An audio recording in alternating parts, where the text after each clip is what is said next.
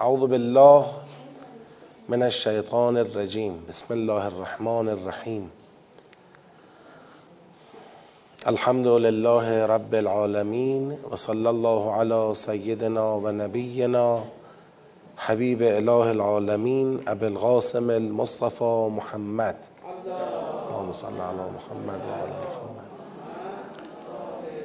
و علی آله الطیبین الطاهرین و لعنت الله على اعدائهم اجمعین من الان الى قیام یوم الدین. سلام عرض می‌کنم خدمت خواهران و برادران گرامی. خدا رو شکر می‌کنیم که توفیق عطا فرمود در پیشگاه مقدس قرآن حاضر باشیم.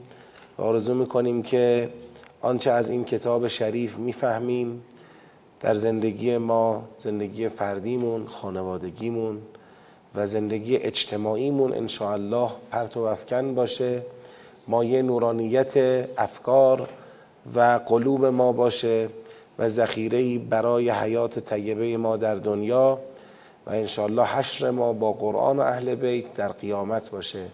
به برکت صلوات بر محمد و آل محمد. اللهم صل علی محمد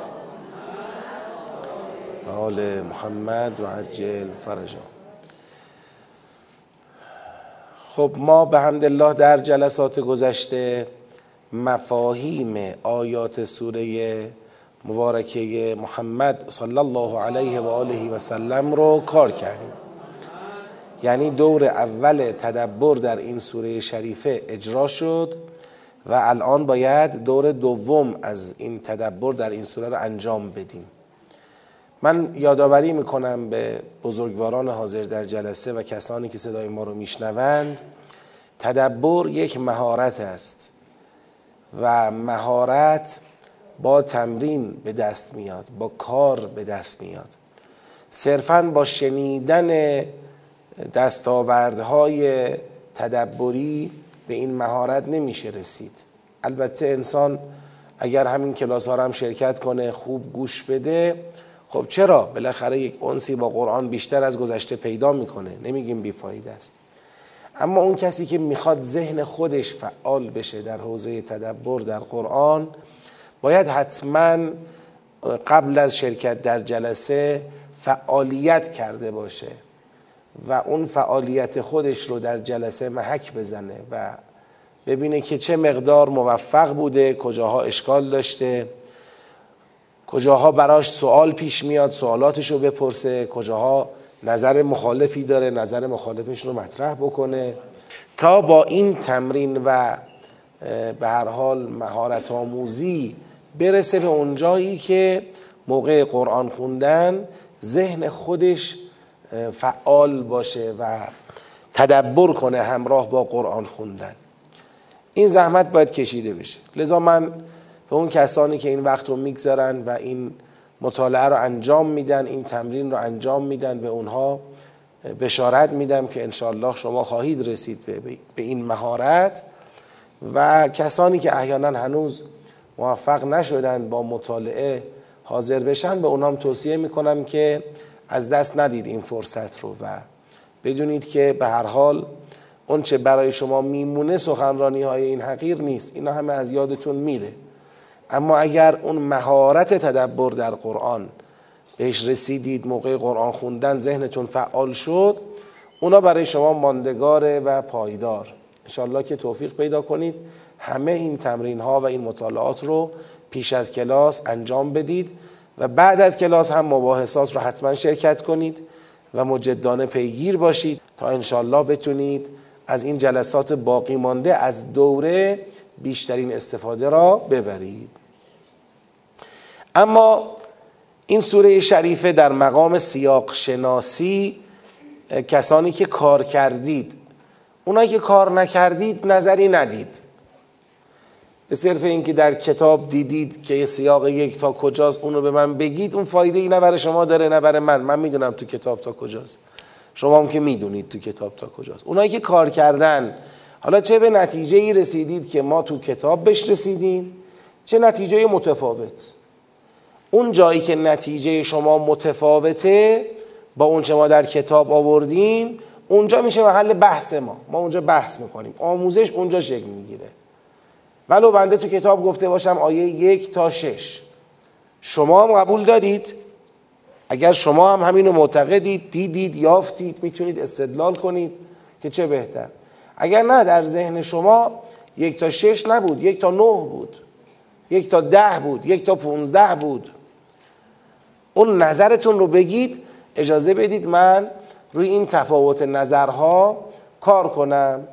اگر احیانا شما نظری متفاوت با اون شما در کتاب گفتیم مطرح بکنید. هیچ کسر امتیازی از شما اتفاق نمیفته فقط آموزش بهتر و بیشتر شکل می‌گیره. پس اونایی که کار کردن جواب بدن. کسانی هم که الان یه چیزی به ذهنشون می‌رسه اونا هم لطف کنن چیزی نگن. اونایی که قبلا وقت گذاشتن کار کردن اونا نظر بدن خب سیاق یک ما در این سوره از آیه یک تا کجاست؟ تا شش نظر دیگه هم داریم؟ چند؟ پونزده نظر دیگه هم داریم؟ نه نظر دیگه هم داریم؟ ده دیگه چی؟ خب یک تا شش یک تا نه یک تا ده یک تا پونزده ببینیم خب تا شش که باید بریم. وقتی میگید یک تا شش یعنی تا شش هیچ کس به نتیجه نرسیده که دسته آیات چی میشه؟ عوض میشه. وقتی شما به همچین نتیجه نرسیدید من چیکار دارم توضیح بدم؟ واضحه دیگه. یک نه دو سه چهار پنج شش تا اینجا همه اومدن. برسیم به آیه هفت. آیه هفت میفرماید یا ایها الذین آمنو ان تنصر الله ینصرکم و یثبت اقدامکم. ای مؤمنان اگر خدا را یاری کنید شما را یاری می کند و گام های شما را تثبیت می کند ما وقتی می‌خوایم ببینیم یک آیه ای آیا ادامه سیاق قبل است یا شروع سیاق جدید این آیه رو با قبل خودش از نظر اتصال بررسی می‌کنیم. با قبل خودش از نظر اتصال بررسی می‌کنیم. بریم ببینیم قبلش چی بوده. قبلش این بوده. و یدخلهم الجنت عرفها لهم. خب اگر ما بخوایم آیه هفت و با آیه شیش مقایسه کنیم فقط با آیه شیش مقایسه کنیم اتصال برقراره یا برقرار نیست؟ هست یا نیست؟ نیست. پس ما باشیم و مقایسه هفت و شش برقرار نیست. چرا؟ چون در آیه شش و یدخلهم الجنت عرفها لهم ربطی به یا ایها الذین آمنو ان تنصر الله ینصرکم از نظر لفظی از نظر مفهومی به هم ارتباطی ندارن اتصالی به هم ندارن. فاقد اتصاله. خب یه دونه بریم قبلتر. سیهدیهم و یصلح بالهم. سیهدیهم و یصلح بالهم و یدخلهم الجنت عرفها لهم. یا ایها الذین آمنو ان تنصر الله ینصرکم و یثبت اقدامکم. آیه 56 رو با هم دیدیم با هفت مقایسه کردیم. اتصال برقرار شد؟ بازم فرقی نکرد. یعنی ما با آیه پنج هم نگاه کنیم باز حکم به اتصال نمی‌تونیم بدیم. ربطی ندارن به هم.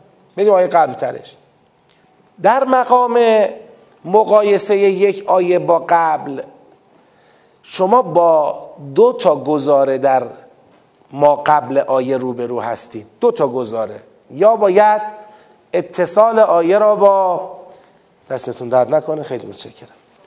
یا باید اتصال آیه را با آیه قبل بررسی کنید. ببینید الان ما می‌خوایم راجع به آیه مثلا هفت قضاوت کنیم که به قبل متصله یا از قبلش منفصله. یا شما باید این رو با آیه قبل مقایسه کنید. یا با جمله قبل. ما دو جور می‌تونیم مقایسه داشته باشیم.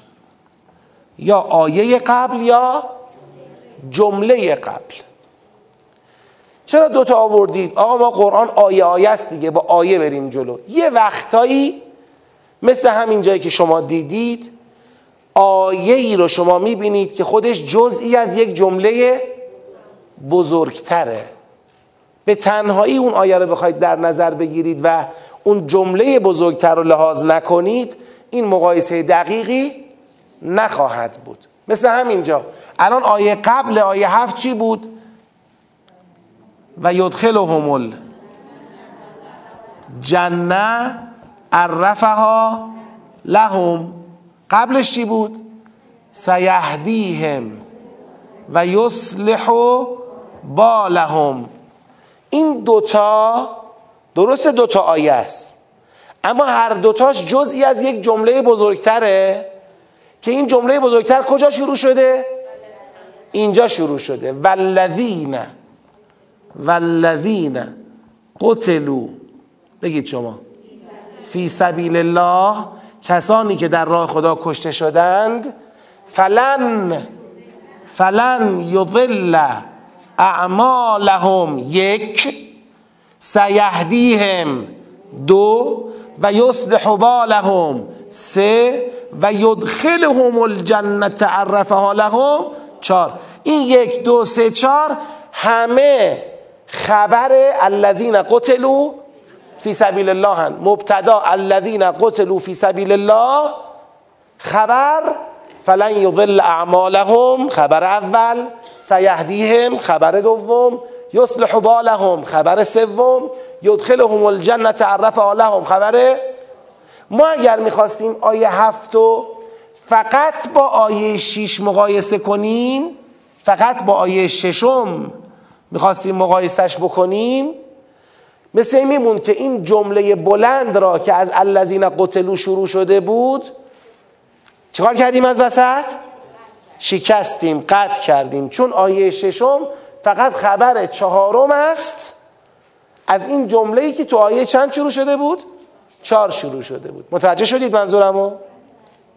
پس در جایی که آیه قبلی جزئی از یک جمله است. ما اجازه داریم تا سر اون جمله پیش بریم و از سر اون جمله تا آخر آیه قبل را یک واحد قرار بدیم بعد آیه هفت رو با اون مقایسه کنیم. پس یه وقتایی خود آیه قبل میشه یه وقتایی جمله قبل میشه. اگر آیه قبل خودش یه جمله کامل بود یا وسیعتر از یک جمله کامل بود چندین جمله توش بود. آیه قبل خودش وسیع بود. اون وقت ما می‌تونیم به راحتی آیه رو با آیه مقایسه کنیم کار تمام میشه. اما اگر آیه قبل جزئی از یک جمله بود ما حق داریم تا سر اون جمله بگید پیش بریم. حالا ما الان در اینجا. آیه هفتمون گفته یا ایها الذین آمنو یا ایها الذین آمنو ان تنصر الله ینصرکم و یثبت یثبت اقدامکم. خب اینو می‌خوایم با جمله قبل مقایسهش بکنیم. با آیه قبل مقایسه نمی کنیم چون آیه قبل جزئی از یک جمله بزرگتره پیش میریم. از کجا مقایسه ما شروع میشه؟ از اینجا. والذین قتلوا فی سبیل الله فلن یضل اعمالهم سیهدیهم و بالهم و یدخلهم الجنت عرفها لهم. یا ایها الذین آمنوا ان تنصروا الله ینصرکم و یثبت حالا باید ببینیم آیا بین ان تنصروا الله ینصرکم و یثبت اقدامکم با الذین قتلوا فی سبیل الله چه و چه و چه و چه؟ بین این دوتا اتصال برقرار است یا نیست؟ چرا اتصال برقراره؟ کی گفت اتصال برقراره؟ کی گفت؟ شما توضیح بدید چرا. ببینید حکم جهاد برای چی آوردید وسط؟ من به شما اینو گفتم. قاعده رو دارم عرض می‌کنم. ببینید. کجا گفته دارن یاری می‌کنن؟ این انتنصر شما دارید میگید این اونان. این که خطاب به من و شما داره میگه. آیه میگه اونایی که در راه خدا کشته شوند چهار تا خبر راجبش داده. یک این دو این سه این چهار این. تموم شد یا ادامه داره این؟ خب حالا یا ایها الذین آمنو ان تنصروا الله رو داره به اونایی که کشته شدن میگه؟ ببینید نگاه کنید. همین نکته است. نکته من همینه. ما اگر بخوایم با لازمه گرفتن از این آیه لازمه بگیریم از این آیه لازمه بگیریم. و این لازمه ها رو به هم ربط بدیم همه جا میشه. همه جا میشه. با این کار این ارتباط ها رو چکار کرد؟ برقرار کرد رفت جلو. چه اتفاقی میفته آیا ما گناه میشه همچین کاری بکنیم؟ نه. اشتباه نمی نکنید. نمی‌خوام بگم گناه میشه. نه. ما می‌خوایم این زمینی را که بناست زمین که میگم منظورم این سوره است. این زمین را که بناست شناسایی کنیم. در وهله اول قطعاتش رو بشناسیم سپس کلیتش رو. ما دنبال فهم دقیق تریم. انگیزه ای از جدا کردن آیات از همدیگه نداریم الا اینکه بتونیم با دستبندی درست به فهم دقیق تر برسیم. بگیم تا اینجا مثلا دستور رو صادر کرد. فرض کن. بعد بگیم از اینجا تا اینجا شبهه ها رو برطرف کرد. از اینجا تا اینجا مثلا با مخالفین مقابله کرد. از اینجا تا اینجا تهدید کرد. از اینجا تا اینجا اینطوری. ما می‌خوایم قطعه ها را بشناسیم تا در اون تحلیل کلی بتونیم یک نگاه جامع پیدا کنیم. هدف اینه. الان اینجا اگر من اصرار می‌کنم میگم آقا شما جمله رو در نظر بگیر. بله من می‌دونم. اگر شما از الذین قتلوا فی سبیل الله گفتی حالا این تو آیه چهار دیگه حالا که رسیدیم به الذین قتلوا فی سبیل الله پس کل آیه چهار رو در نظر بگیریم. بله کل آیه چهار رو در نظر بگیریم. آیه هفت به اینجا چیه؟ متصله چرا؟ چون اینجا میگه ازا لقیتم الذین کفروا فزر بر رقاب یه دستور داده دستور جهاد داده. ان تنصر الله ینصرکم هم داره همون دستور جهاد را به بیان نصرت میده فرقی نمی‌کنه. حالا چه زر بر رقاب چه ان تنصر الله ینصرکم. بله اگر کل آیه چهار رو در نظر می‌گرفتم اینجا اتصال برقرار بود. و می‌گفتم که آقا آیه هفتم متصله. اما بنده یادمون باشه از رو دو تا آیه پریدیم اومدیم اینجاها. ما هفت رو با شیش مقایسه کردیم متصل نبود. با پنج مقایسه کردیم بازم متصل نبود. خب تا کجا اجازه دارم برم این مقایسه رو؟ تا سر جمله. و الا اگر به خودم اجازه دادم همینجوری برم از رو آیه ها بپرم خب بالاخره به یه آیه می‌رسیم که اتصال برقرار می‌شود. خب چی میشه آقا؟ بذار برقرار بشه. خب برقرار میشه. آخرش میگن آقا سوره مبارکه 47 چی گفت؟ شما نمی‌تونی یک تحلیل دستبندی شده منظم از این سوره ارائه بدی. دقت می‌کنید پس فلسفه خداوند در هیچ جای قرآن نفرموده است ای بندگان من قرآن را سیاق شناسی کنید. ای بندگان من چرا سیاق های قرآن را تشخیص ندادید؟ هیچ جا نگفت. که الان بنده بخوام گیر بدم بگم آقا چرا شما سیاق ها رو درست تشخیص نمی‌دید؟ چرا سیاق شناسی نمی کنید اینا نیست. خدا فرموده تدبر. ما اگر میگیم سیاق شناسی چون می‌دونیم شما وقتی پاراگراف ها را درست بشناسی تدبر دقیق تری انجام میدی. هدف اینه پس.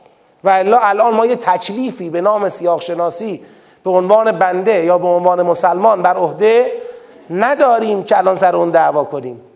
فقط داریم طبق ضابطه و قاعده که چطور می شود دسته ها را شناخت تداخل پیش نیاد. بعد انسان بتونه از جزء به کل آروم آروم حرکت کنه. هدف ما در نهایت این است که کل سوره محمد صلی الله علیه و آله و سلم را به عنوان یک کل واحد بشناسیم قرضش رو تشخیص بدیم.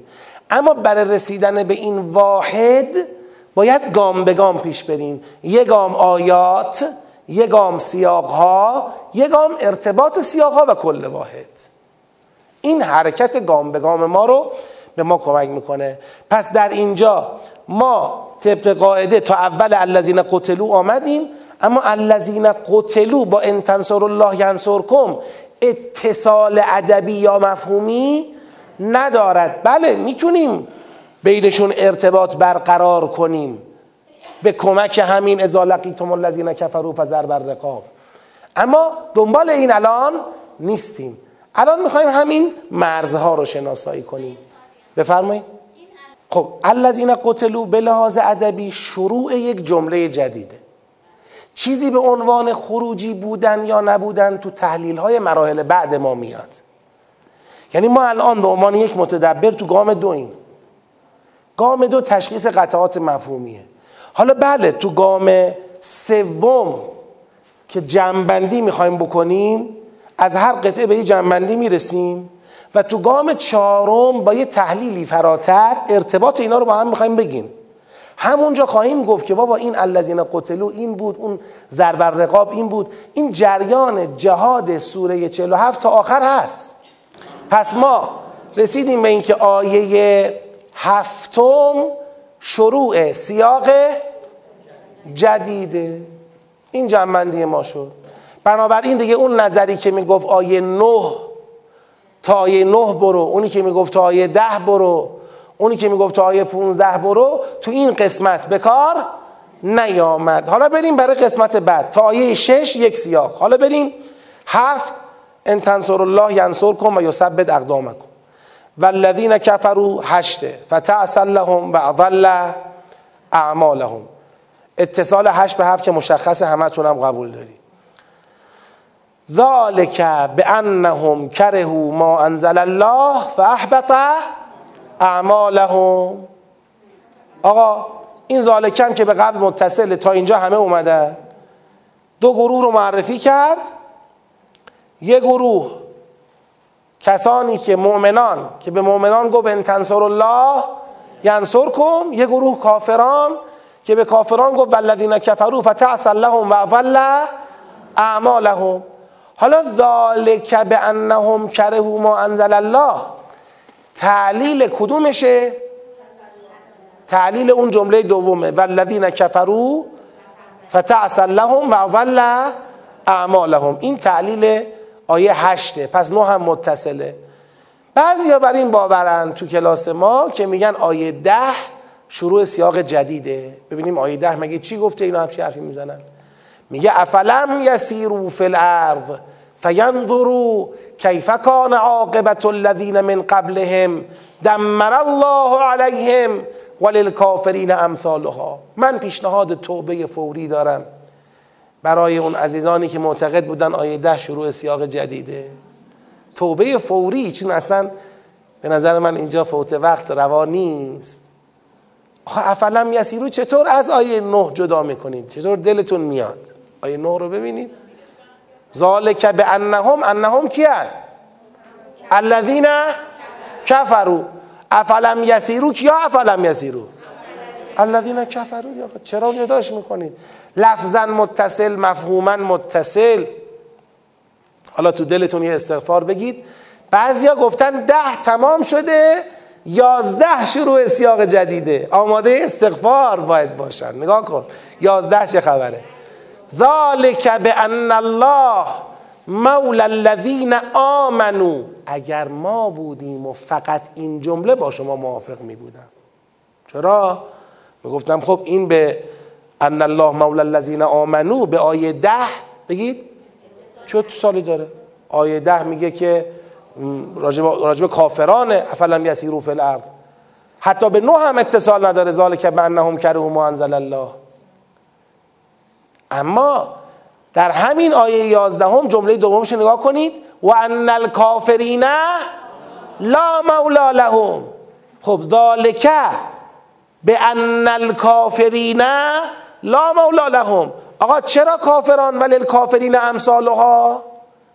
چرا کافران قرار گرفتار عاقبت کفار قبلی بشن یعنی نابود بشن؟ چون کافران مولایی ندارن. پس اینکه کاملا اتصال برقراره. این وسط بله.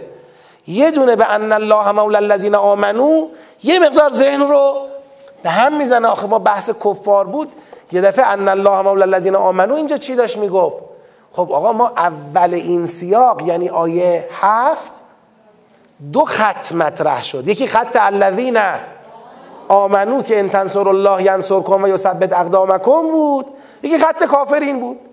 حالا خدا خط کافرینش یک مقدار چکار کرد؟ امتداد داد. خط کافرین یه مقدار بلندتر شد. و الا الان دو تا خط بوده. یکی خط مؤمنان یکی خط کافران. خط مؤمنان چه بود؟ یادآوری می‌کنم. خط مؤمنان این بود. یا ایها الذین آمنو ان تنصروا الله ینصرکم و یثبت اقدامکم. این خط ایمان.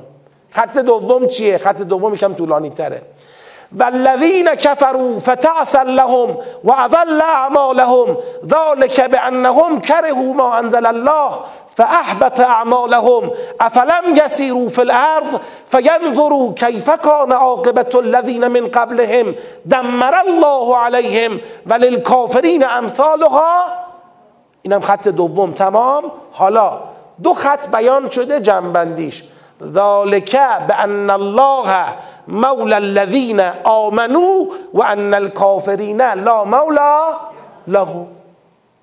این دوتا خط رو اینجا جنبندی کرد. پس آیه ده نمی‌تواند پایان سیاق باشد. یازده رو هم باید حتما جزش ما ببینیم. حالا حالا که یازده جزشه راجع به دوازده نظر بدید. ان الله یدخل الذین آمنوا و الصالحات جنات تجری من تحتها الانهار والذین كفروا یتمتعون و یأکلون کما تأکل الانعام والنار مثوى لهم. متصل یا نه؟ بله. ان الله مولا الذین آمنوا پس یدخل الذین آمنوا و الصالحات جنات. ان الكافرین لا مولا لهم پس یتمتعون و یعکلون کما تاکل انعام آقا متصلون. بله متصل. خب سیزده چی؟ و که من قریت هی اشد قوتا من قریت کلتی اخرجت که اهلکناهم فلا ناصر لهم. متصل است یا منفصل است؟ چرا؟ احسن. همین قبلش و نارو مسول لهم و نارو مسول للکیا؟ للکافرین. آقا یعکلون یتمتعون اما و نارو مسول لهم. حالا قدرت هم دارن اما اهلکناهم. ثروت دارن آتیش آخرشه. قدرت دارن. بگید هلاکت آخرشه. پس اینم که ادامه است. حالا آیه چارده افمن کان علا بینت من ربهی که من زین له سوء عمله و تبعو اهواهم. شما بگید من زین له سوء عمله و تبعو اهواهم کیان؟ همین کافران آیه قبلا من کان علا بینه کیان؟ خط ایمانه. پس اون خط ایمان و کفر همچنان مقایسه ای داره پیش میره. پس بریم جلوتر. مثل الجنت التي وعد المتقون. فيها انهار من ماء غیر آسن. انهار من لبن انهار من خمر انهار من عسل و لهم فيها من كل الثمرات و مغفره کمن هو خالد فی النار و سقوا ماء حمیما فقط اعماهم اینم که همون خط تقوا مال همون مؤمنان کافران هم که همون کافران. همون منزوگن له سوء عمله و کان علا بینت من ربه همینجا تطبیق داده شده. پس ما تا 15 هم پیش آمدیم. حالا شما راجع به 16 صحبت کنید. و منهم من یستمع الیک حتی اذا خرجوا من عندك قالوا للذين اوتوا العلم ماذا قال آنفا. اولئك الذين طبع الله على قلوبهم واتبعوا اهواءهم. چرا ندارد؟ یکی توضیح بده. خب اینا رو از کتاب خوندید؟ چقدر خوب نوشته بودید. خب ببینید و منهم من یستمع الیک. ما صرفا نمی‌تونیم بگیم چون در گذشته راجع به کافران و مؤمنان صحبت بوده و اینجا هم هنوز صحبت راجع به کافران و مؤمنانه پس ادامه داره. صرف راجع به یه چیزی حرف زدن دلیل اتصال سیاقی نیست. خوب دقت کنید. در آیات قبل اونجایی که گفت ای مؤمنان ان تنصر الله ینصرکم والذین کفروا فتعسل لهم. در اینجا دنبال چی بود؟ دنبال این بود که مؤمنان را تشجیع کند که حاضر بشن خدا را یاری کنند. به همین مناسبت گفت من از شما حمایت می‌کنم در حالی که از کافران حمایتی نمی‌کنم. به همین مناسبت گفت اگر می‌بینید من میگم مولای شما هستم این مولای شما بودن تو قیامت خودش نشون میده. به دنیا نگاه نکنید که کافران یعکلون و یتمتعونن نگاه نکنید که ای من قریت یعشد و قوتا قدرت دارن. نه اینا کاری از دستشون بر نمیاد معیار بینه است. معیار آخرته. پس داشت راجع به خطاب به مؤمنان تشجیع می‌کرد دلاشون رو صف می‌کرد که بیاید تو خط ایمان بیاید تو خط جهاد بیاید بجنگید با کفار. اما در آیه 16 شروع بررسی یه پدیده است.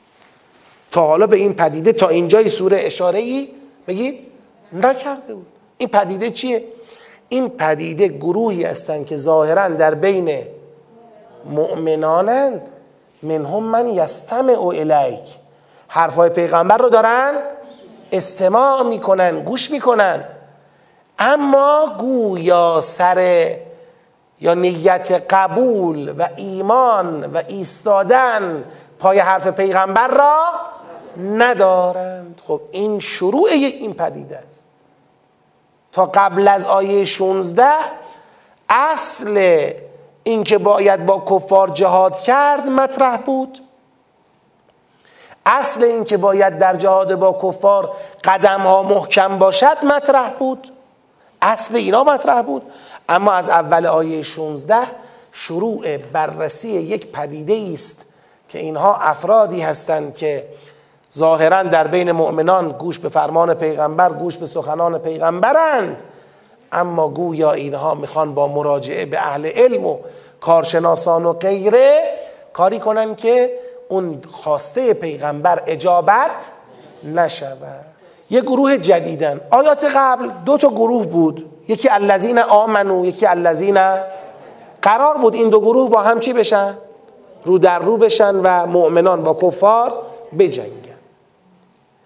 الان این, این اینایی که استماع می‌کنن بعد میرن سراغ کسانی که اهل علمن آیا اینا جز الذین کفرو هن؟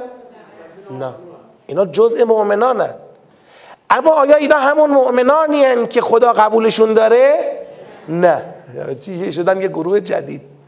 یعنی گویا لابلای مؤمنان هستند کسانی که فقط ظاهرا بین مؤمنانند. این یه پدیده است. خدا می‌خواد این پدیده رو بررسی کنه. حالا انشاءالله بعدا تو جنبندی بیشتر بهش می‌پردازیم. اما و منهم من یستمع الیک را اگر مقایسه کنیم آیه مثل الجنت التي وعد المتقون اتصالی به جریان جنت ندارد. اتصالی به کمن و خالدون فنار هم ندارد. اون آیه پونزده آیه پایانی بود تهدید و بشارت کسانی بود که تو آیات قبلش داشت راجبشون صحبت می‌کرد. اما آیه 16 شروع پدیده کارشکنی در مسئله قتال فی سبیل الله. خب. پس آیه 16 شد سیاق جدید.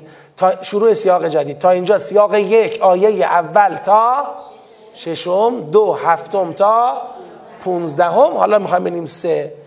از 16 تا کجا پیش میره؟ بفرمایید. بفرمایید. سی و یک. دیگه؟ خب. پس یه نظر داریم. اونم آیه 16 هم تا سی و یکم. بریم جلو ببینیم چه خبره. آیه 16 که منهم من یستم و الک آیه 17 مقابلشه. والذین اهتدوا زادهم هدن و آتاهم تقواهم. آیه 18 فهل ینظرون الا الساعه تهدیدی است برای همونایی که تو آیه چند ازشون صحبت کردیم؟ آیه 16 ازشون صحبت کردیم. خب یه نفر می‌تونه بگه ما چرا از آیه 17 پریدیم؟ 18 به 16 متصله. چرا ما به خاطر تقابل؟ تقابل این ویژگی رو داره. مثلا میگه مؤمنان چنین کافران چنین. بعد میاد می‌خواد بررسی کنه اول میاد سراغ مؤمنان. دلیل نمیشه ما بگیم سیاق عوض شد. بگیم آیه قبل کافران بودن. آیه قبل کافرانی بود که در تقابل با مؤمنان بود. خب پس آیه 18 متصل آیه 19 هم فعلم انه لا اله الا الله و استغفر لذنبک اون دستوری که خدا به پیغمبر داد به مناسبت همین گروه. کدوم گروه؟ گروه گروه کارشکن. اسمشون می‌ذاریم گروه کارشکن. به مناسبت همین گروه کارشکن مخالف جهاد خدا در اینجا به پیغمبر فرمود فعلم انه لا اله الا الله و استغفر لذنبک وللمؤمنین والمؤمنات والله یعلم متقلبکم و مثواکم. 19 هم متصل تا اینجا آمدیم اما آیه 20 و یقول الذین آمنوا لولا نزلت سوره. فاذا انزلت سوره محکمه و ذکر فیها القتال رأيت الذين في قلوبهم مرض ينظرون إليك نظر المغشي عليه من الموت فاولا لهم خب هیچ کس نگفته که آیه 20 شروع سیاق جدید است پس همتون معتقدید که 20 به قبلش چیه؟ متصل است یه نفر به داوطلبی از کل جمع توضیح بده چرا متصله 20 به قبل به غیر از ایشون کس دیگه هم داریم؟ چی؟ خب این که منم می‌دونم درسته آیه 19 چیه؟ 20 به 19 متصله؟ فعلم انه لا اله الا الله و استغفر لذنبک وللمؤمنین والمؤمنات والله یعلم متقلبکم و مسواکم. و یقول الذین آمنوا لولا نزلت سوره فاذا انزلت سوره محکمه و ذکر القتال رأیت الذین فی قلوبهم مرض ينظرون الیک نظر المغشی علیه من الموت فاولا لهم. اگر هم بخوایم قبول کنیم که فعلا هنوز تو ذهن من این مطلب جا نیفتاد که چطور این متقلب هست. اگر هم بخوایم قبول کنیم شما باید یه چیزی بپذیرید. اونم اینه که داریم با یه تحلیل اتصال رو برقرار می‌کنیم. یه بار این بود که این آیه برمیگرد مثلا به وضوح. یک قرینه واضحی داشت که این متقلب من دارم توضیح میدم. الان اینجوری نیست. الان باید کلی بحث کنیم ببینیم اینجوری هست یا اینجوری نیست. اتصال باید از اینا واضح تر باشه. آیه 19 داره یک تعیین تکلیف برای کی می‌کنه؟ برای پیغمبر. این آیه 19 آیه 20 من در دور اولم این توضیح رو تو درک خود آیه دادم. احسن. این یک فلشبک به گذشته است. مثل اینکه ما رو برده یه صحنه قبلتر داره یک قسمتی از فیلم فیلم رو که گذشته بوده یک قسمتی از تاریخ رو که قبل تر بوده به ما نشون میده. تا آیه 19 تکلیف پیغمبر را روشن کرد. نگاه کنید یک بار دیگه من برمیگردم. گفت بعضیا دارن سخنرانی تو رو گوش میدن اما وقتی از پیش تو خارج شدن رفتن سراغ کیا؟ کارشناسا. که از اونها برخلاف حرف تو نظر بگیرن. اینا اونایی که قلباشون مسدود تابعان هوای نفسن. بله همه اینطوری نیستن. یه کسانی هم هستن که حرفای تو رو شنیدن هدایت را پذیرفتن و به تقوای لازم رسیدن. دمشون گرد حالا اونایی که حرفای تو رو شنیدن و گذاشتن رفتن. اونا منتظر چی هن؟ می‌خوان خود قیامت برسه تا بیدار بشن؟ حتما باید قیامت برسه اینا از خواب قفلت بیدار بشن. خب اشرات و ساعه رسید پس چرا بیدار نمیشن؟ حالا پیغمبر با تو هستم. بناست آیا این جریانی که می‌خواد کارشکنی کنه خدایی نکرده باعث خطا و اشتباه تو و مؤمنان بشه؟ نباید بذاری. با تکیه به کلمه توحید و با استغفار جلوی تاثیرگذاری این گروه رو روی خودت و روی مؤمنان بگو. بگیر. اجازه نده این گروه کارشکن اراده تو رو سست کنن. اراده مؤمنان رو سست بکنن. پس اصل اینکه یه همچین پدیده ای داریم و اصل اینکه در مقابل این پدیده تکلیف ما چیست؟ این تو آیه 19 چی شد؟ روشن شد و تمام شد. آقا یه چون این پدیده ای داریم کار شکنند تکلیف ما هم روشنه. ما قرار نیست از پدیده ای از افراد کارشکن مخالف جهات تأثیر بپذیریم. ما بناس راه خدا رو محکم بریم. تمام شد رفت. خیلی حالا تو آیه 20 برمیگردیم عقب. میریم اون جایی که گویا هنوز سوره نازل نشده بود که تکلیف جهاد رو روشن کنه که کارشکنا پیدا بشن. میره اونجا. میگه ببینید اینجا رو همه داشتن با هم می‌گفتن که ما همه سرباز توییم. گوش به فرمان توییم. تا تا همه داشتن شعار می‌دادن. انگار یه بار دیگه از اول شروع کرد به بررسی اینکه این جریان کارشکن تاریخچش چیه؟ کجا بود؟ الان چرا داره کارشکنی می‌کنه؟ پس آیه 19 به لحاظ مفهومی دارم حرف می‌زنم آیه 19 تکلیف پیغمبر و مؤمنان رو در مقابل این جریان چیکار کرده؟ روشن کرده. گویا یک بار بحث کارشکنان رو مطرح کرد و تمام کرد. آیه 20 دوباره از اول جریان کارشکنی را مطرح می‌کنه. این بار به قصد ریشه یابی و درمان. چیکار کنیم؟ این کارشکنا خودشون دست از کارشکنی بردارن. چیکار کنیم؟ این مخالفان جهاد خودشون دست از مخالفت بردارن. خسته شدید حسابی خسته شدید می‌دونید چرا؟ علت چه بهتون بگم. علت داره. علت اینه که چیزی حدود 80 85 درصد جمعیت اصلا به نظر من می‌رسه ها شاید اشتباه بگم. زحمتی برای سیاق شناسی نکشیده. یعنی اصلا ذهنها منتظر شنیدن نیست تو این قسمت ها آقا حالا دسته هرچی شد شد. بگو دیگه آخرش حرف تو قراره بشه دیگه. همون که تو کتابه تا در نیاری که ولش نمی کنی که. همونو بگو بره دیگه.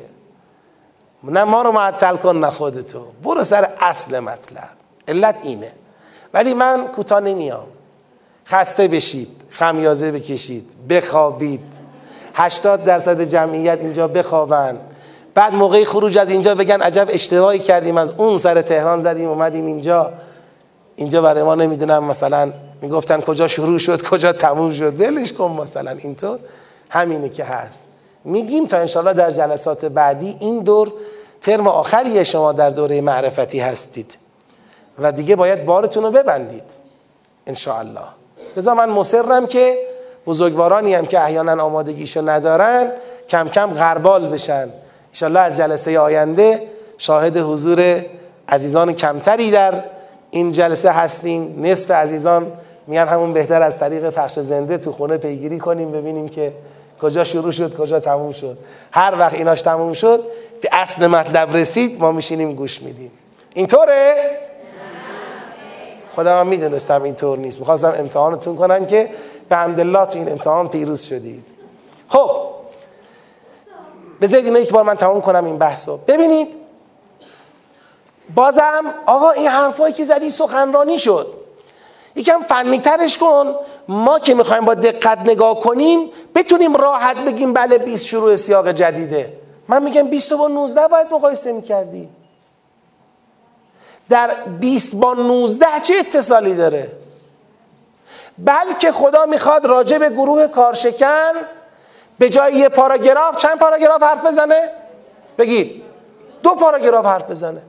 بلکه خدا بخواد به جای دو پاراگراف سه پاراگراف حرف بزنه.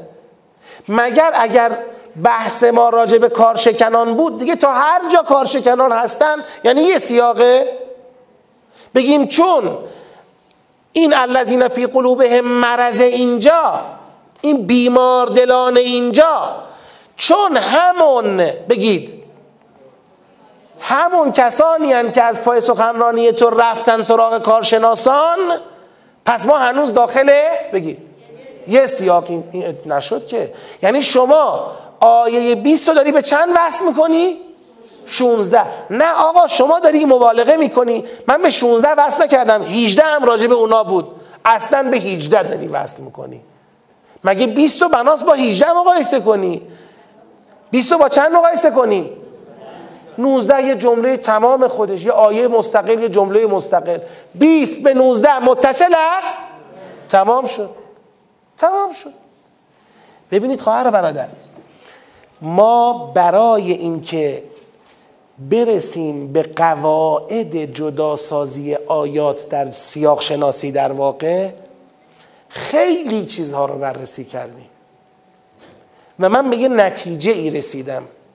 این نتیجه رو بهتون عرض می‌کنم. ما اوائل فکر می‌کردیم سیاق خیلی چیز مثلا اعتباریه دیگه. می‌تونی به یه اعتبار بگیم از اینجا تا اینجا. به یه اعتبار دیگه بگیم تا اینجا. به یه اعتبار دیگه بگیم تا اینجا. اعتباریه. و خیلی تابع قاعده قانون شاید نباشه. نشه براش قاعده قانون در بیاری.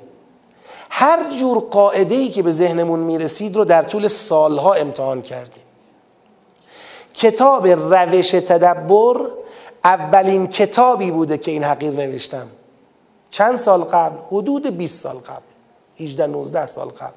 این کتاب هنوز توی اینترنت. اگر بزنید روش تدبر برای شورای عالی انقلاب فرهنگیت سال 87 تموم شد ولی 82 نوشته شد. 82 سه نوشته شد. حدود 20 سال 19 20 سال قبل. هنوزم این کتاب رو خیلی ها از روش به عنوان رفرنس رفتن کتاب نوشتن. الان تو کتاباشون روش کشف قرض روش دستبندی رفرنساشون بیشتر به این کتابه. از اون سال تا حالا پنج دفعه کتاب روش رو بازنگاری کردیم. پنج دفعه. هیچ بارم چاپش نکردیم. همون کتاب اول اصرار داشتن که چاپ بشه. شورای عالی انقلاب فرهنگی اصرار داشت که چاپش کنید. کتاب خوبی ارزشمندیه. حتی دادن یکی از اساتید به نام قرآن ویراستاریش کرد. مصر بودن که چاپ بشه. بعضیتون میشنید آقای دکتر خوشمنش ویراستار کتاب یک ما بود. این چاپ بشه. گفتم من محکم وایسادم گفتم اجازه نیست. نباید چاپ بشه. چرا؟ گفتم این روش تازه مطرح شده. بذارید چی بشه؟ بذارید دم بکشه بذارید پخته بشه بازخورد بگیره اشکالاتش در بیاد. انواع قواعد را ما اونجا آورده بودیم. آقا به وزن آیات دقت کن. آقا به چی دقت کن؟ چی دقت کن؟ چی دقت کن؟ در کتاب یک دو سه چهار بازنگاری های بعدیش همواره می‌دیدیم که اون قاعده هایی که ما داریم مطرح می‌کنیم یه جاهایی جواب میده یه جایی جواب نمیده. آ اینجا میشه اینجا نمیشه.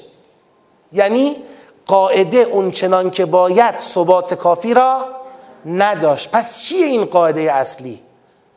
می‌دیدیم بله یه جایی قشنگ داره اون قطعات خوب داره تفکیک می‌کنه. یه جایی جواب نمیده. اینی که الان من دارم خدمت شما عرض می‌کنم این اونیه که ما جواب گرفتیم ازش. یعنی فهمیدیم همین است. کشف شده. مثل چی میمونه؟ میگن فلانی مثلا فلان مثلا رو کشف کرد. مثل کشفه. آقا قرآن یک سیاق شناسی واقعی داره. اعتباری نیست. واقعا عند الله این آیات قطعات مفهومی دارند. قطعه ها از هم جدان و بعد در یک سوره کنار همند و اونی که واقعا از هم سیاق ها تفکیک دارد کجا باید چطور می شود این رو تشخیص داد؟ بهترین راهش اینه هر آیه را یا با آیه قبل یا کدومش؟ اونی که وسیع تره اگر جمله قبلش بلندتره یعنی آیه رو باید رد کنیم تا سر جمله بریم. اگر آیه قبلش بلندتره یعنی جمله رو رد کن تا سر آیه بگید برو. اگر آیه و جمله رو هم یکی بود یعنی جمله قبل همون آیه قبله. آیه قبل همون جمله قبله که دیگه کار آسونه. پس ما هر آیه ای رو یا با آیه قبل یا جمله قبل. هر کدام که ما بهش میگیم تو تدبر میگیم هر کدام که اوسع باشد اوسع وسیعتر. هر کدوم وسیعتره. خود اینم رو قاعده است. چرا وسیعتر؟ چون ما اصل را در تدبر می‌ذاریم روی اتصال نمی‌ذاریم روی انفصال. اگر یه جایی توی آیه من شک کنم پنجا پنجا بشم متصله یا منفصله میگم چیه؟ متصله نمیگم منفصله. اصل بر اتصاله. انفصال دلیل می‌خواد. برای اثبات انفصال آیه رو باید مقایسه کنم. یا با آیه قبل یا جمله قبل. حالا آیه 20 رو می‌خوام مقایسه کنم. و یقول الذین آمنوا لولا نزلت سوره. با آیه قبل می‌خوام مقایسه کنم. فعلم انه لا اله الا الله و استغفر لذنبک. اتصال داره؟ نداره. با جمله قبل می‌خوام مقایسه کنم. فعلم انه لا اله الا الله و استغفر لذنبک. چه جمله؟ یکیه. چی؟ بله حالا احسن دقیقه. والله یعلم و جمله قبله. ما با می‌خوام بگم آیه 19 چه شما بخواید جمله رو در نظر بگیرید چه آیه رو در نظر بگیرید آیه 20 ادامه آیه 19 نیست.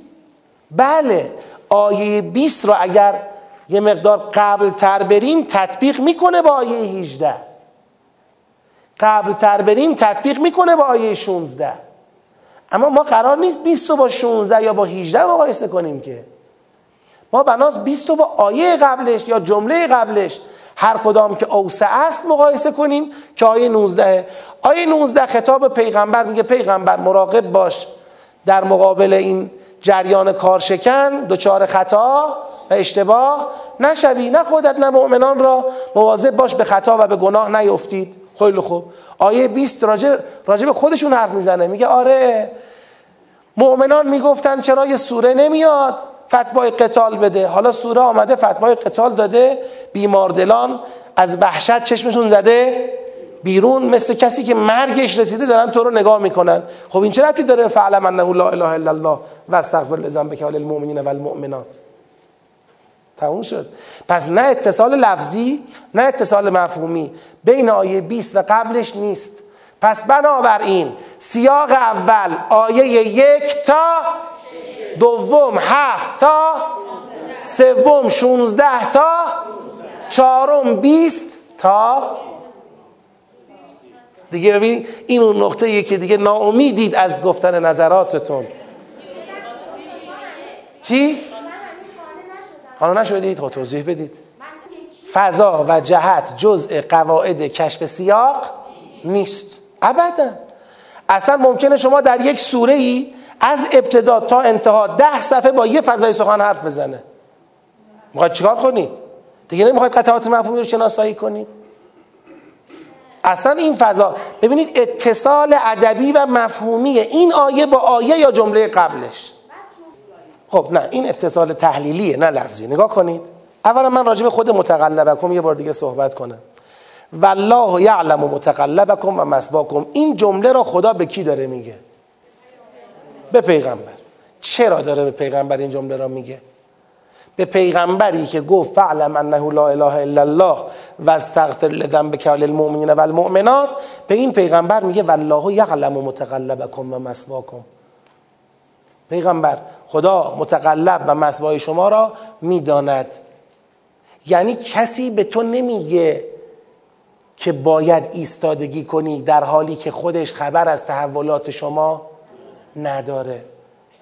خدا این روش خداست این دعب خداست. تو قرآن جاهایی که یه توقعی از ما داره ممکنه ما بگیم تو خودت از ما خبر نداری. تو دلمون بیاد که خودت که مستجری نکشیدی نمی‌دونی چه خبره. مثلا خدا به مستجر میگه صبر کن. یا خودت مستجری نکشیدی به من میگی صبر کن. مثلا. اون که خودش نکشیده داره به ما میگه.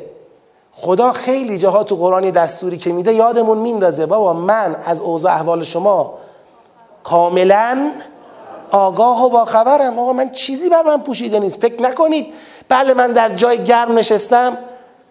خیالم راحته. برای شما چی میپیچم؟ نسخه میپیچم. ببینید این خیال نکن. الان بهش میخندیم. اکثر ماها تو همین جاها از قرآن فاصله می‌گیریم. قرآن حرفش روشنه. ما با قرآن نمیریم. چرا؟ میگیم همه چیز با قرآن حل. این چیاست با قرآن حل نمیشه؟ اون چیزهایی که خیال می‌کنیم خدا به اندازه ما اینجا درک نعوذ بالله. ولی به همین سادگی میگم که بدونید همینه. خدا اندازه ما نمی‌فهمه. خدا که خودش مثل ما رو زمین نیست بدونه این یعنی چی این یعنی چی این مشکلات رو درک بکنه که یا سیر تحولات ما رو درک بکنه. خدا یه چیزی از ما خواسته حالا اب نداره. انشالله کم کم ما خودمون رو میرسونیم. اون باید صبر کنه. همین منطق اون باید صبر کنه تو قرآن اسم داره. به پیغمبران که نمایندگان خدا بودن مردم می‌گفتن راعنا. راعنا. یعنی تند؟ بگو. نرو. پیغمبر بودا. نماینده خدا بود. خلیفت الله رو زمین بود. حرف خدا رو می‌زد پیش می‌رفت. می‌رفت مردم می‌گفتن راعنا. بابا وایسا چه خبره؟ تون نرو. ما انسانیم آدمیم جامعه داریم کلی سلایق و علایق داریم. تا همه رو همراه کنیم تا کم کم کم کم بیایم با تو. که خدا می‌گفت حق ندارید به پیغمبرتون بگید رائنا بلکه بگید انظرنا. انظرنا یه فرهنگه رائنا یه فرهنگه ماها گرفتار فرهنگ رائناییم عمدتا. مؤمنین بنی اسرائیل همینجوری بودن الان مسلمان ها همین جورن قرآن رو وایسوندیم 1400 سال وایسوندیمش. وایسا حالا هنوز ما قرار رشد کنیم. کی؟ پس. همین الان همین قرآنی که دست ماست دو سومش سانسور باید بشه توی جامعه ما. شما بخوای بگی خطرناک. ما مسلمانیم کتابمون قابل سانسوره. بین خودمون. اینجوری مسلمانیم دیگه. یعنی مسلمان یه خط در میون. نومن رو ببز نکفر رو ببز این خوبه این خوب نیست این بله این نه. یجعلون القرآن عظیم تیکه تیکه کنیم. تفکیک کنیم هر جاش به دردمون می‌خوره نمی‌خوره کتمان کنیم. این مال 1400 سال قبله این الان هم خوبه. خدا این جمله رو یا مضمون شبیه به این جمله رو تو اون جاهایی میگه که تو دل ما یه نگاه میندازه می‌بینه ممکنه ما خیال کنیم که خیلی اون حرف توقعی که از ما داره با متن ما با وضعیت ما سازگاری؟ میگه من خبر دارم. پس پس والله یعلم متقلبکم و مسواکم جمله است که خدا داره در دامنه فعلم انه لا اله الا الله به پیغمبر میگه. حتی اگر ببینید من حتی در رد نظر شما تو قسمت قبل نگفتم شما اشتباه میگید اون متقلب نیست. گفتم من باید فکر کنم. فعلا برای من جا نیفتاد. اما اونی که محکم بهتون میگم اینه. میگم این متقلب ربط به بحث بعدی نداره. اینو داره به پیغمبرش میگه. پیغمبر من که به تو میگم محکم وایسا خبر از احوالات اجتماعی شما دارم. تموش این دیگه مفهوم این اینجا تمام میشه. حالا بله از نظر مصداقی ممکنه ما بتونیم آیه بعد رو هم یه قسمتی از متقلب بدانیم. اما اون دیگه زیل این سخن نیست. تو ادامه این سخن نیست. این تموم شد. بله؟ نه. نه. چون این هست. اگر الذین فی قلوبهم مرض نبود بله. اما چون این هست و طبق بیان خودتون این تطبیق می‌کنه با کارشکنان پس این بیان کافی نیست. نه نه. لولا نزلت همه می‌گفتن. اما الذین فی قلوبهم مرضن که الان دارن زیرش می‌زنن. لذا خدا بعدش میگه طاعه و قول معروف. اصل این لولا نزلت سوره گفتن اشکال نداشت. اصل این طاعه طاعه گفتن اشکال نداشت و قول معروف. اشکال اینه که فاذا عزم الامر فلو صدق الله لکان خیرا لهم. 21 هم که پس متصله. 22 چی؟ فهل عصیتم ان تولیتم متصله یا نه؟ خب تا کجا برم دیگه بحث نکنیم با هم؟ تا 31 برم؟ قبلش نبود ایستگاه قبلتر نداشتیم. 31 سی؟ بریم ببینیم. 23 24 25 26 27 28 29 سی. خب حالا اون اشعار لعرینا که هم خب تا سی که اومدیم. باشه تا سی من میام. برای ما که بهتره. مسافر پیاده نکنیم وسط را ما تا سی اومدیم.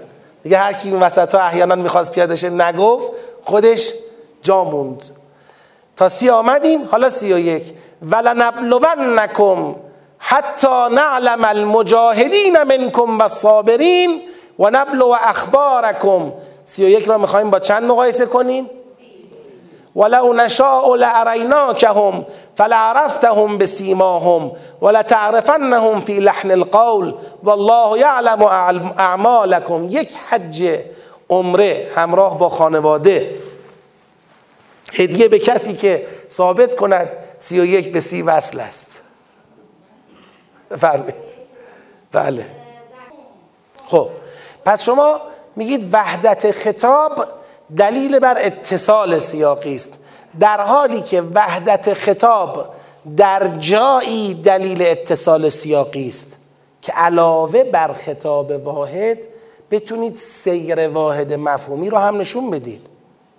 سیر مفهومی آیه سی چی بوده؟ این مفهوم آیه سی در معرفی و افشاگری کارشکنان بوده خب این مفهوم تو آیه سی و یک کجاست؟ تقابل سی و یک با سی و دو که بهش می‌رسیم اون که یک بحثی بود ببینید و یقول الذین آمنوا لولا نزلت سوره. بعد مشخص شد یه گروهی هستن که فی قلوبهم مرض که همون کارشکنان سوره 47 باشن. اونا رو بررسی کرد تا آیه سی. تا خود آیه سی که دیگه در آیه سی گفت اگر می‌خواستیم اینا رو به تو می‌تونستیم با قیافه بشناسونیم. یعنی دیگه این اون جریانی که دیگه با آیه سی خداوند پروندهشون رو به این شکل بست اینجا. حالا الان آیه سی و یک درسته. ببینید. راجع به این کمه بهتون بگم.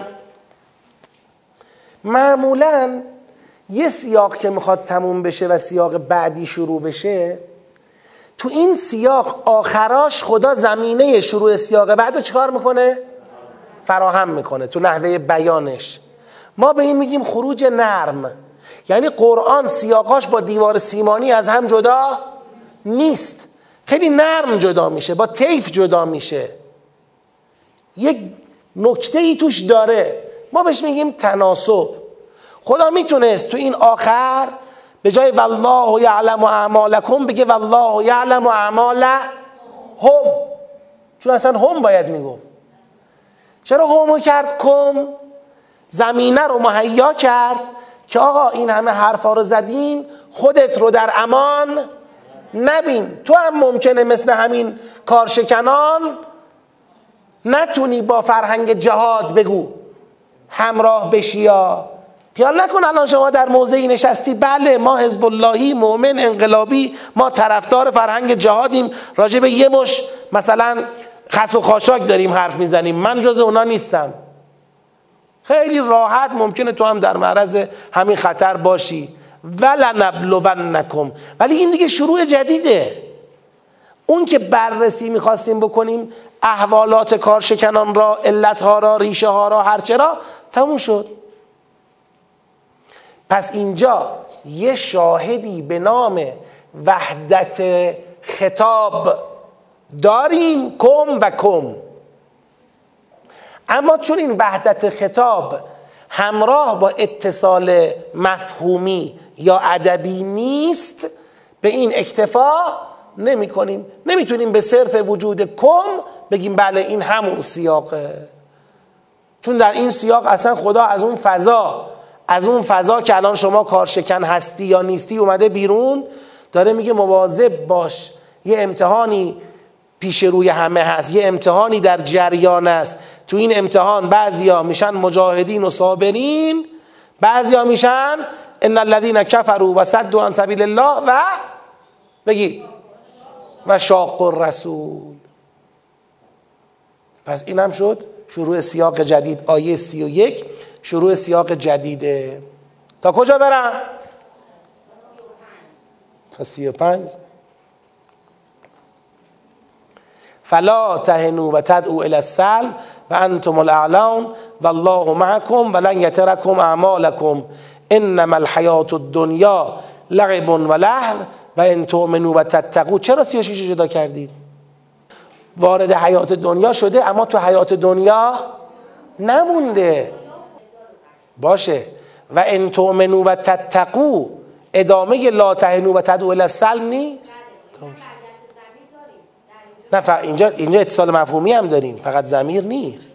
ببینید به همونایی که داره میگه لا تهنو و تدعو السلم به همونا میگه ایمان بیارید و تقوا پیشه کنید. این ادامه لا تهنو و تدعو السلمه. ایمان بیارید تقوا پیشه کنید. چی مانع ایمان و تقواست؟ حیات دنیا دلبستگی به دنیا لذا اونو مطرح کرده. و الا بحث عوض نشده. در ادامه دعوت مؤمنان به ثبات قدم تو فرهنگ جهاد داره حرف می‌زنه. ادامه همون جریان امتحان الهی که امتحانی برپاست. خدا می‌خواد مجاهدان را و صابران را از بقیه از کافران و شاق و رسول جدا کنه. حواستون باشه نکنه حیات دنیا توی این مسئله مانعتون بشه. نه اتصال برقراره. سی و هفتم که به وضوح برقراره. سی و هشتم که کاملا به سی و هفت با توجه به یسالکموها و بحث لتنفقو فی سبیل الله اتصالش برقراره. بنابراین سوره مبارکه محمد صلی الله علیه و آله و سلم از پنج سیاق برخوردار است. آیه یک تا شش آیه هفت تا پونزده آیه شونزده تا نوزده بیست تا سی سی و یک تا سی و هشت. سی و یک تا سی و هشت. یک تا شیش. خب دستور قتال صادر شده. هفت تا پنج تثبیت مطرح شده. 16 تا 19 جریان کارشکن معرفی شده. چیکار باید بکنید؟ مقابلش معلوم شده. 20 تا 30 اون جریان کارشکن تحلیل شده. بررسی شده. به قصد درمان راجبش صحبت شده. 31 تا 38 مؤمنان رو از خطر سقوط به جریان کارشکن چیکار کرده؟ برحذر داشته باز داشته که آقا خیال نکن جریان کارشکن از اول رفته بودن در حزب کارشکنان ثبت نام کرده بودن. نه. اینا هم همین مؤمنان بودن که شدن کارشکنان. شما هم ممکنه گرفتارش بشوید. خب سیاق ها رو شناختیم. به الله بفرمید سوال. آخه اون جریان لعرینا که همون که همونجا حل کرد. ولو نشا فل عرفتهم به سیماهم. این که ما نمی کنیم پس چیکار کردیم به جاش؟ ولا تعرفنهم فی لحن القول. این دیگه بله حرف شما در مقام تحلیل درسته. بالاخره اون ابتلاس که باعث شده اینا سقوط کردن بعد تو حرفشون بروز کرده. اما دیگه سیر مفهومی لون که هم نیست. اون تمام پروندهش همونجا بس. حالا داره به من و شما میگه میگه آقا مراقب باش همتون رو دارم امتحان می‌کنم. نکنه یه وقت صفت از مجاهدین و صابرین چی باشه؟ جدا باشه. بفرمی دو گروه هن. یه کسانی هستن استماع می‌کنن تا وقتی از پیش تو خارج میشن میرن به الذین اوتوا العلم کارشکنی دنبال کارشکنی میرن. یه کسانی هم هستن که هدایت میپذیرن. می‌خواد بگه هم می‌خواد در واقع همه مؤمنان را به یک چوب نراند. ببینید ما سر واو اگر یه قاعده ای داشتیم اون قاعده این بود که آقا واو حتما دارد یا کلمه را به کلمه عطف می کند یا عبارت را به عبارت عطف می کند یا دیگه حد اکثر جمله را به جمله عطف می کند اگر چنین قاعده ای داشتیم باید اینجا می گفتیم بالاخره واو اومده و عطف شده و امکان نداره بگیم جداست. اما یه نوع واوی داریم که تو نحو بهش میگن واو استیناف. اما ما در تدبر بهش میگیم واو عطف سیاق به سیاق. گاهی اوقات یه واو می‌خواد یه سیاق رو به یه سیاق عطف کنه. می‌خواد بین دو سیاق یه ربط خاص برقرار کنه. به نظر ما اینجا از اوناست.